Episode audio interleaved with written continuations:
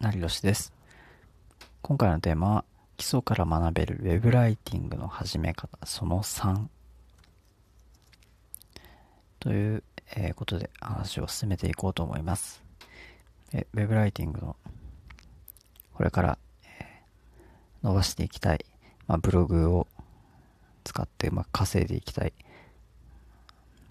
ブログアフィリエイト始めてみたいとか文章力をつけたいとかいう方にはぜひあの聞いていただきたいんで、えー最後までお付き合いいただければなと思います。で、今回は、えーその3ですが、えーここまで、え話した内容として、コンテンツを書くための段取り、コンテンツのネタ探し、アウトライン作成で文脈をきれいにできる、え参加条、SEO キーワードを入れるときに注意すべき2点を話してきました。そして今回は、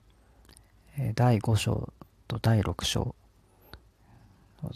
話していきます。第5章は書き始めに注意すべき2項目。第6章は記事公開前に押さえるべき5つの注意点。この2つを今回は話していきます。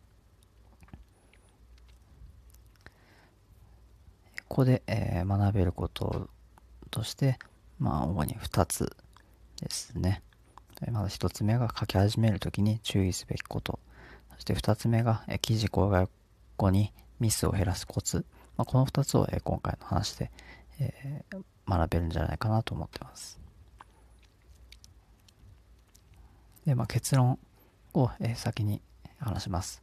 結論としては、書き始めに、注意すべき2項目は、え主に、えこの2つです。1つ目が完璧なものを目指さない。そして2つ目が、まず書き始めるという習慣。この2つを、え注意すべきだと思います。で1つ目のまず完璧なものを目指さない。これについては進行がまあ遅くなってしまうということですね。より完璧なものを求めすぎて、まあ、なかなか、えー進行が、時間をかけすぎてしまって、まあ、最後まで書き終わらないという、えー状態に陥るのが、まあ、初心者からよくあることですが、で、まあ、仮に、えーまあ、完璧なものを目指してしっかり書き上げたとしても、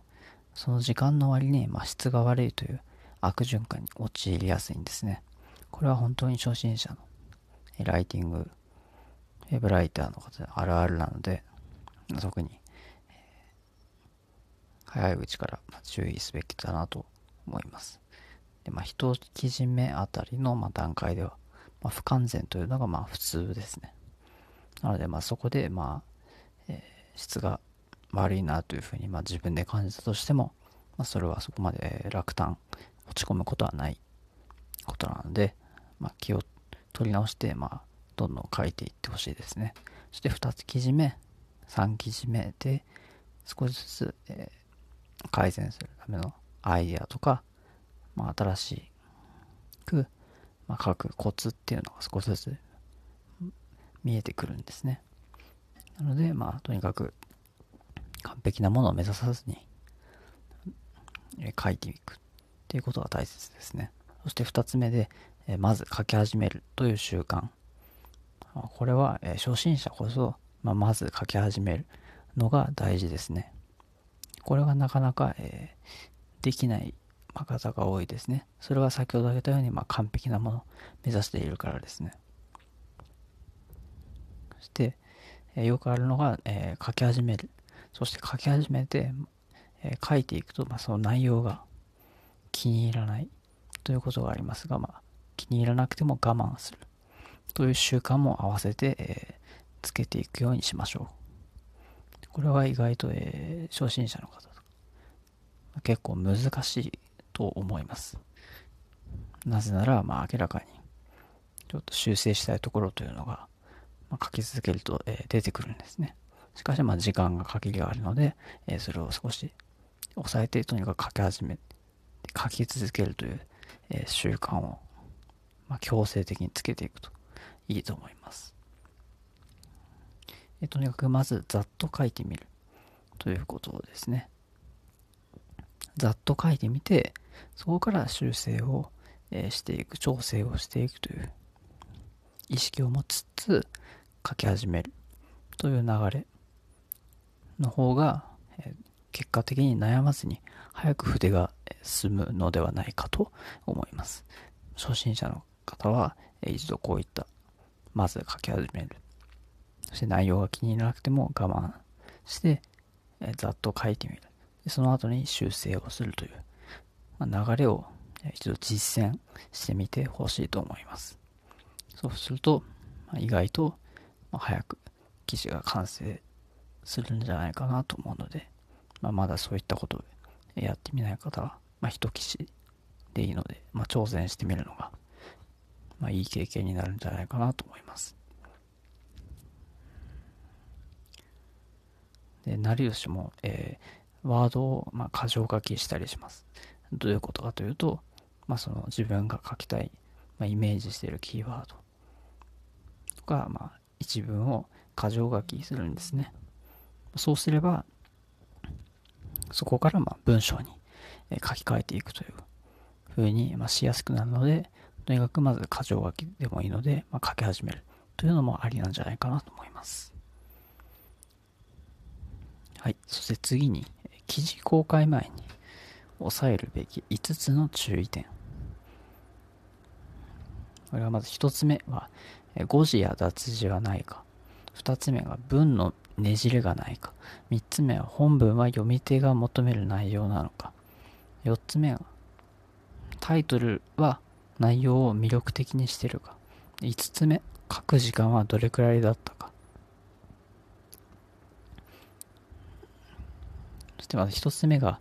え誤字や脱字はないか。まあこれは、えー、かなり基本的なことですね。記事やブログ自体の信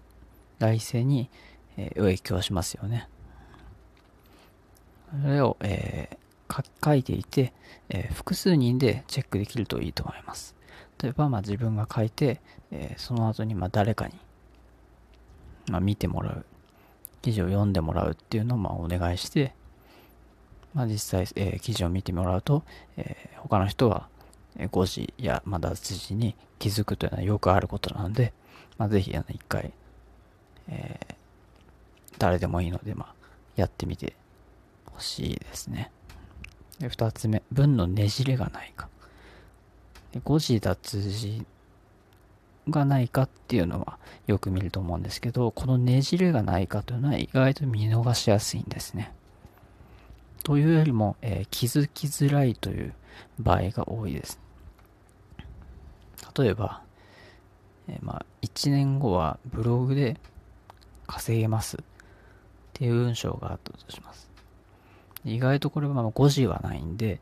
えー、結構、えー、大量に文章が並んでいる中にこの一文があってもまあ気づかない場合があるんですね。まあこれで言いたいことは1年後はブログで稼げるようになってるということを言いたいんですが、まあ、1年後自分がそのブログで稼げるようになってるということがいるので、えー、まあ、いっそそこまで具体的に書いてしまう方が、まあ、より伝わりやすいし、誤解がないのかなというふうに思います。これだと1年後は、ブログで稼げるっていうふうに、え、自分がブログで稼げるようになってるのか、それとも他の人がえ、1年後にブログで稼ぐことができるようになってるのか、え、その業界がブログで稼げるのか。ということが、まあ、いろんな意図が、え、ま、混ざって、何が言いたいのかわからなくなってしまう。ということがあるんですね。なので、まあ、あえて具体的にもっと、えー、書いてしまうという方が、まあ、使えて伝わりやすいんじゃないかなと思いますね。はい、そして3つ目。本文は読み手が求める内容なのか。まず自分が言いたいことを言うっていうのは後回しにすべきですね。先に読み手が欲している情報を届けるのが必須です。なので先に必要な情報っていうのを書いていって、後半でまあ少し自分の意見っていうのを言っていくっていうのが、まあ、この文章を書く上で、ブログでも、それこそ、え、記事の依頼とか、ウェブライターでも、まあ、できるだけ守っていくべきかなと思います。で、ユーザー視点を、え、もう一度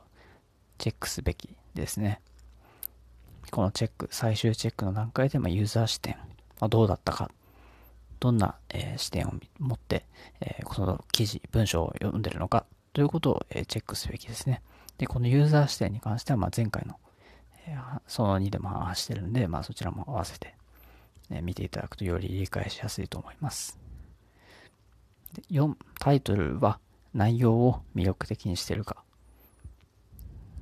で、まずライティングをしたら翌日にチェックをしましょう。まあ、時間を空けると、まあ、よく不備とかに気づくっていうことはよくある話ですね。本文とそのタイトルが噛み合ってるのかっていうことをその時にチェックしましょう。後で、えー、本文と、まあ、内容を見てよく考えたら、他のタイトルにした方がいいっていうことを、えー、考えるっ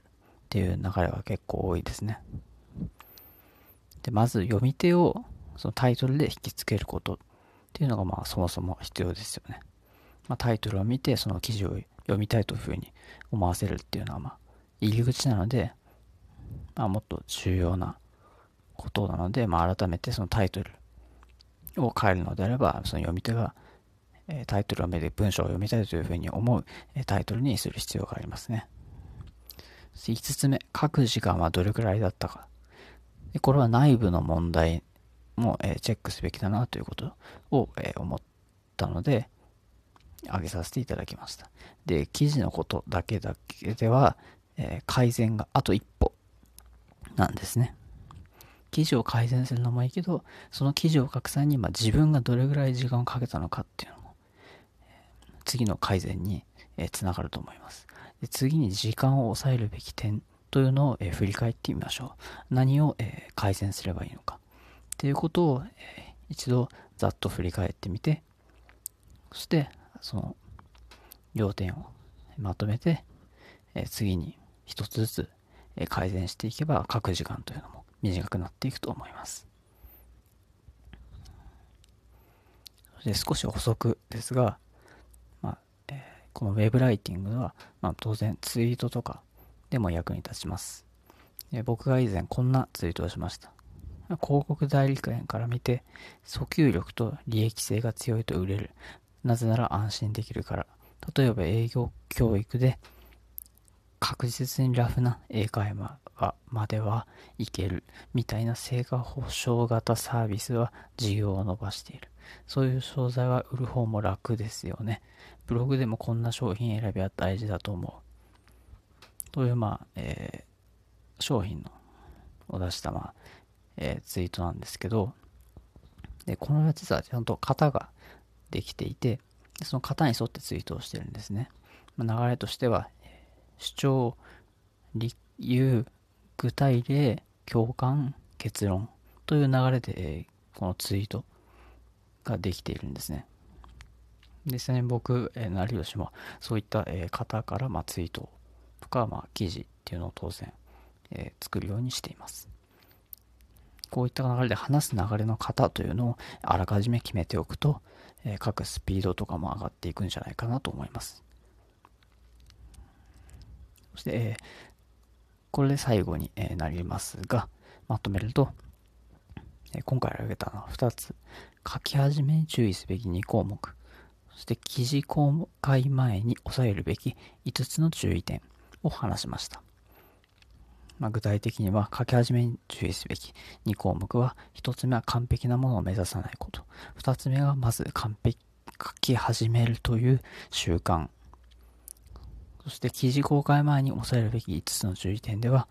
えー、誤字や脱字はないか。文のねじれがないか。本文は読み手が求める内容なのか。タイトルは内容を魅力的にしてるか、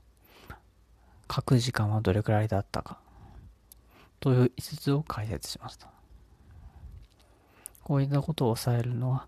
えー、基礎のうちからやっておくと、まあ、将来的に早く上達、ウェブライティングのスキルが早いうちから身につくんじゃないかなと思います。そしてこういうウェブライティングで、稼いでいくにはネットで、副業から始めるのがいいですね。で以前、えブログでネット副業を始める人におすすめの本8冊っていうのを紹介したんで、まあ、そちらも、えー、ぜひ本を読んで学びたい人は、えー、おすすめなので、ぜひ、まあ、参考に見ていただければなと思います。もし、えー、今回の話にコメントいただけましたら、後ほど紹介させていただきます。次回も、えー、お会いしましょう。ではまた。